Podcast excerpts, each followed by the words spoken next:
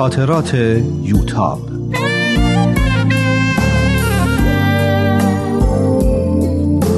اثری از روحیه فنایان.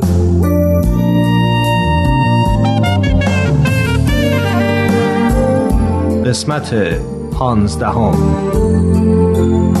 پنجشنبه دوازده بهمن. هنوز بدنم از تاثیر داروی آرام بخش حس نداره. نمی‌دونم چی شد. مثل یه انفجار بود. دست خودم نبود. یه دفعه کنترلم را از دست دادم. صبح تازه از بیمارستان برگشته بودم که مامان منو صدا کرد. هر دفعه که به بیمارستان میرم میمیرم و زنده میشم. از روپوشای سفید از بوی بیمارستان از همه چیز بیمارستان بدم میاد. یوتاب یه دقیقه بیا اینجا کارت دارم. دکتر روحانی دیشب با پدرت صحبت کرده. دیدن خوشحالیش امید مبهمی رو تو دلم برانگیخت. دکتر نادری؟ مهرداد ازت خواستگاری کرده. چه پسر با شخصیت و معدبیه چه خونواده خوبی هستن.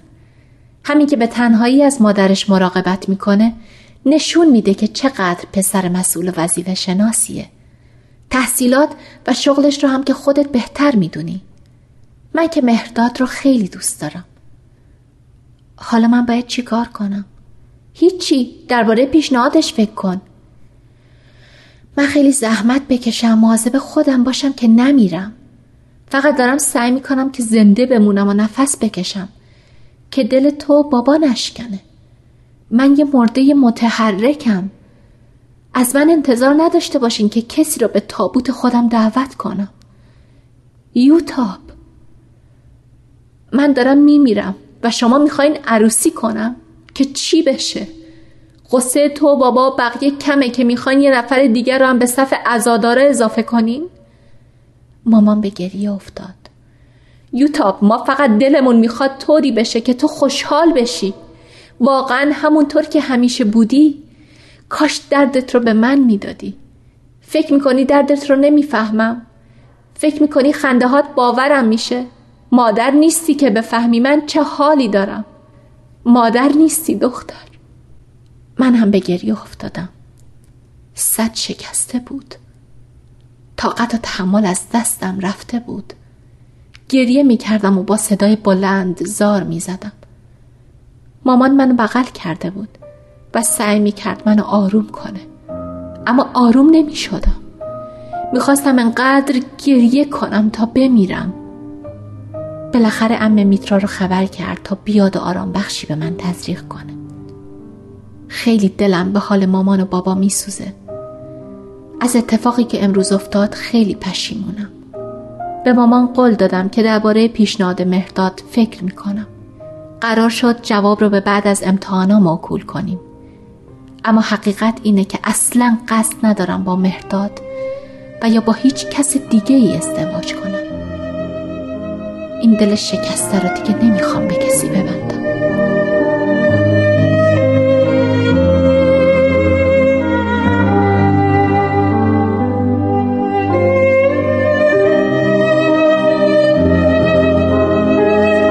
جمعه 27 بهمن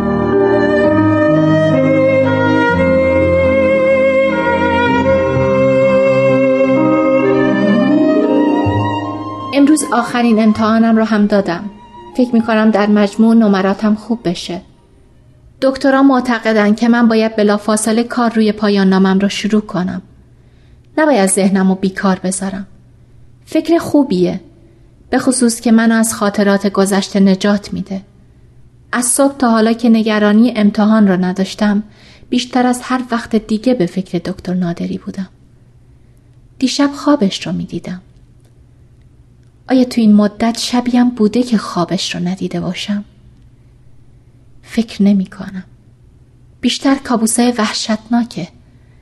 اما گاهیم طوریه که انگار هیچ اتفاقی نیفتاده و ما هنوز تو دنیای دروغ هستیم. دروغ لذت بخشی که تو اون همون موجود شیرینیه که نشون می‌داد. دیروز آرامش برای جهان پراشوب رو که به دکتر نادری داده بودم توی قفسه کتاب ها دیدم. حتما کتابا رو به وسیله پس داده. چقدر ساده بودم که فکر می کردم این چیزا براش اهمیتی داره. هیچ کس اسم اونو به زبون نمی آورد انگار همچین آدمی هرگز وجود نداشته. همه فراموشش کردن.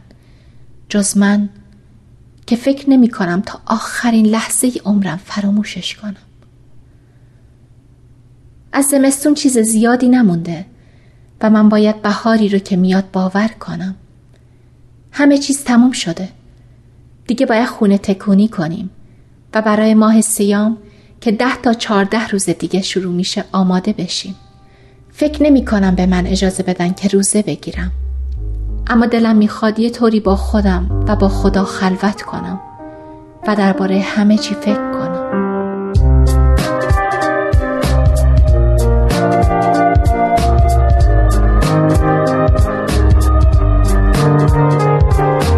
جمعه شب.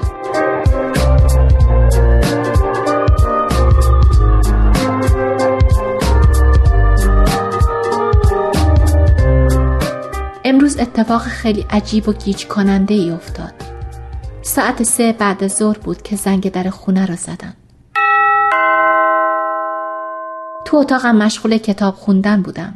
پدرم به اتاقم اومد و گفت یه نفر به دیدنت اومده. که فکر کنم لازم حرفاش رو بشنوی. یه لحظه قلبم فرو ریخت. دکتر نادری.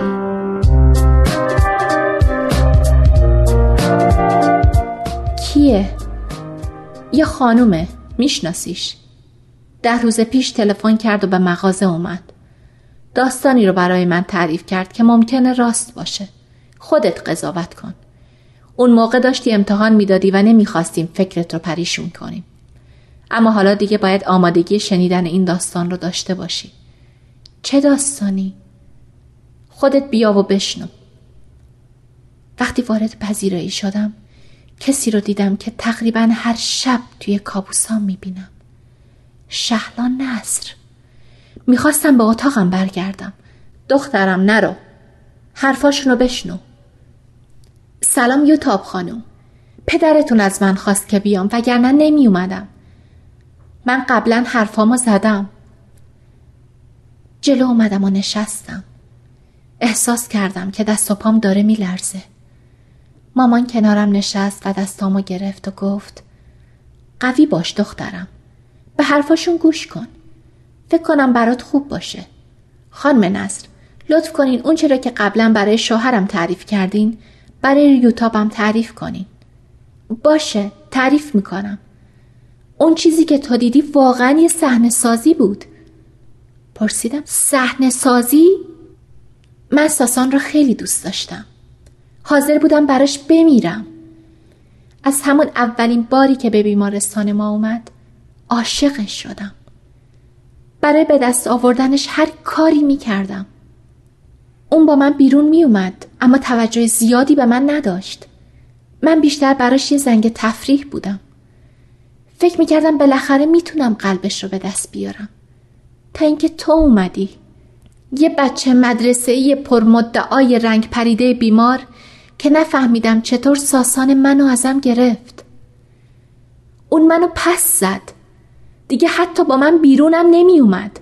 مهمونی نمی اومد. تلفنامو جواب نمی‌داد. وقتی از من خواست که اتاق تو رو برای تولد تزیین کنم خیلی احساس بدبختی کردم.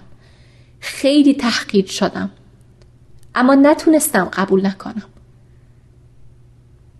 خانم نصر هم آروم آروم اشک میریخت. می‌دیدم چطور با تو حرف می‌زنه. چطور به تو نگاه می‌کنه. چطور مثل یه پرنسس با تو رفتار می‌کنه می‌دیدم و از درون خورد می‌شدم تنها چیزی که باعث شد همون اوایل کار رو ول نکنم و برم حس انتقام جویی بود می‌خواستم انتقام این رفتارا رو از اون و از تو بگیرم. دلم می‌خواست به هر قیمتی هم که شده بفهمین کسی رو از دست دادن یعنی چی؟ دور انداخته شدن یعنی چی؟ دلم می‌خواست اون دردی رو که من حس می‌کنم شما هم حس کنین. بفهمین چه حالی داره وقتی آدم رو زیر پاله می‌کنن و از روش رد میشن. مدت ها بود که نقشش رو کشیده بودم. اون شب من و ساسان داشتیم دنبال یه دارو میگشتیم که صدای پا اومد. اومدم دم در اتاق دیدم از انتهای راهرو داری به طرف اتاقی میای که ما هستیم. از قبل منتظر یه همچین فرصتی بودم. وقت خوبی بود که نقشم رو اجرا کنم.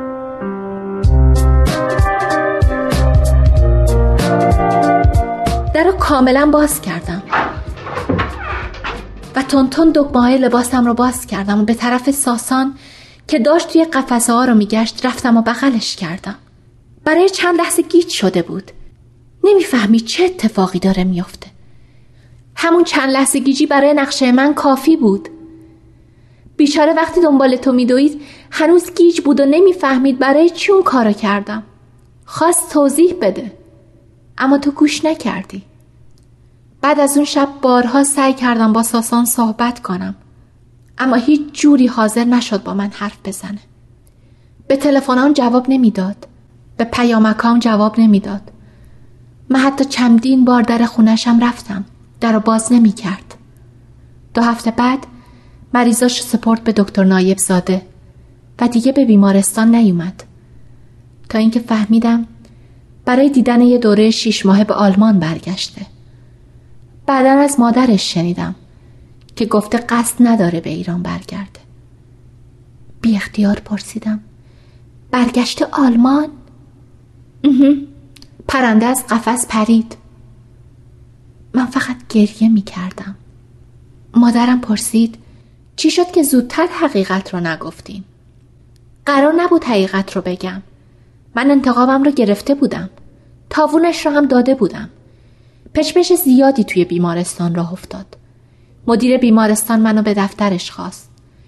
می‌خواست بدون اون شب چه اتفاقی افتاده که یوتاب با اون حالت بیمارستان را ترک کرده. من اظهار بی اطلاعی کردم. می‌دونستم که دکتر سپاسی دوست قدیمی ساسانه و طرف اون رو می‌گیره. برای همین تصمیم گرفتم حرفی بر علیه ساسان نزنم و اوضاع رو برای خودم خرابتر نکنم. ظاهرا دکتر سپاسی قبل از من با ساسان هم صحبت کرده بود و نتیجه ای نگرفته بود. هر کسی از من چیزی می‌پرسید می‌گفتم چیزی نمی‌دونم. و احتمالا یوتاب دچار حمله عصبی شده بوده. هیچکس حقیقت قضیه را نفهمید اما شایعات بدی توی بیمارستان پیچید. با این وضع نمی‌تونستم توی بیمارستان بمونم و نگاه سنگین همکارامو تحمل کنم. کارمو ول کردم و منشی دکتر شدم. یه ماه پیش بالاخره مادر ساسان منو پیدا کرد و به مطبی که کار می‌کنم اومد. می‌خواست بدونه که اگه ساسان منو دوست داشته چرا با یوتاب نامزد کرده؟ اما اونا نامزد نبودن. خب مادر ساسان اینطوری می‌گفت. می‌خواست بدونه وقتی نامزدی ساسان با یوتاب به هم خورده چرا با من ازدواج نکرده و به آلمان برگشته؟ اونقدر سوال پیچم کرد که مجبور شدم حقیقت رو بگم. دستم رو روی قرآن گذاشت و منو قسم داد که حقیقت رو به یوتاب بگم. می‌گفت نمی‌خواد این دختر قبل از اینکه حقیقت رو بفهمه و پسرش رو حلال کنه از دنیا بره. چند بار به من زنگ زد. بالاخره دیدم دیگه چیزی برای من فرقی نمی‌کنه. و تصمیم گرفتم قضیه رو برای یوتاب تعریف کنم یوتاب که سیم کارتش رو عوض کرده این بود که ده روز پیش از بچه های بیمارستان تلفن آقای خسروی رو گرفتم و بهشون زنگ زدم از میون اشکام به همون حیولای وحشتناکی نگاه می کردم که هر شب تو کابوسا منو شکنجه می‌داد. چقدر شکسته و ترحم برانگیز به نظر می رسید. به کلی همه چیز رو باخته و خودش رو نابود کرده بود. بدون اینکه حرفی بزنم با اتاقم برگشتم. بیچاره تر از اون بود که کسی بخواد سرزنشش کنه. یه رو بعد که خانم نصر رفته بود پدر به اتاقم اومد. یوتاب جان حالا که تا اینجا قضیه رو فهمیدی بذار بقیهش رو هم برات تعریف کنم همون روز اول دکتر نادری به من زنگ زد اما من جواب ندادم تلفن رو هم قطع کردم. روز بعد کتاب فروشی رو پیدا کرد و به کتاب فروشی اومد. می‌خواست با تو حرف بزنه. دو روز از بیماری تو میگذشت. خیلی ناراحت و نگران بودم. ما حتی نمی‌دونستیم که از اون بیماری جون سالم به در می‌بری یا نه. همش هم تقصیر دکتر نادری بود. یا اون موقع اینطوری فکر می‌کردیم. بهش گفتم امکان نداره اجازه بدم دوباره با تو حرف بزنه. تازه اگم بخوام اجازه بدم نمی‌تونم. بهش گفتم که چی به روز تو آورده و اصلا در شرایطی نیستی که بتونی با کسی حرفی بزنی. به گریه افتاد. گفت که دوستی اون و خانم نصر مربوط به قبل از آشنایی با توه. و اون شب هم خانم نصر به طرف اون اومده و اون خواسته از خودش دورش کنه که تو رسیدی و نذاشتی توضیح بده. بعدش من به قدری نگران تو بودم که مغازه رو برای یک هفته بستم. هر روز به من زنگ می‌زد و احوالت رو می‌پرسید. تا اینکه بهش گفتم خطر رفت شده و ازش خواستم که دیگه به من تلفن نکنه.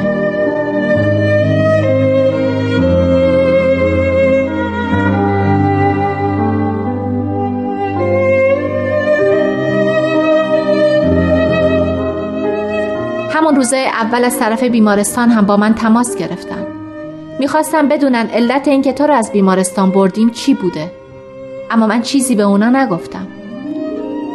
از میون حق حق گریه پرسیدم. چرا؟ چرا این چیزا رو به من نگفتین پدر؟ اولا تو تا یک هفته در حالت اغما بودی و نمی‌تونستم باهات صحبت کنم. دوما حرفش رو باور نکرده بودم. طبیعی بود که بخواد کار خودش رو توجیه کنه. وقتی حالت بهتر شد و شروع کردی به درس خوندن هم با مامانت مشورت کردیم. هر دو به نظرمون رسید که بهتر دوباره آرامشت رو به هم نزنیم. یوتاب ما هیچ کدوم حرفای دکتر نادری رو باور نکرده بودیم. تا اینکه ده روز پیش خانم نصر زنگ زد و گفت می‌خواد با تو صحبت کنه. آدرس کتاب فروشی رو بهش دادم. اومد و ماجرا رو برای من تعریف کرد. با مامانت گذاشتیم امتحاناتت رو بدی و بعد من از خانم نصر خواهش کردم که بیاد و خودش ماجرا رو برات تعریف کنه. ما بهترین کاری رو که به نظرمون رسید انجام دادیم. اما اگه اشتباه کردیم امیدوارم ما رو ببخشی.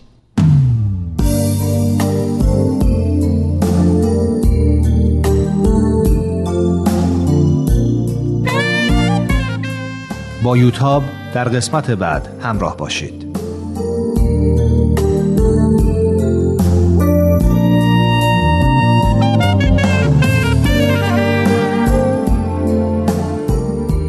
مجموعه با همکاری تولیدات رسانی پارسی و مؤسسه فرهنگی تصویر رویا تهیه شده است.